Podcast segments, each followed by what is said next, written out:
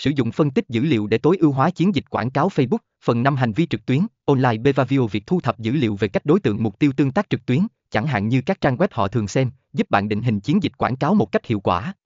3. Dữ liệu về tương tác của người dùng. Tương tác trên quảng cáo, Ad Engagement thu thập dữ liệu về số lần người dùng tương tác với quảng cáo, chẳng hạn như like, comment và share, giúp bạn biết được độ phổ biến của nội dung.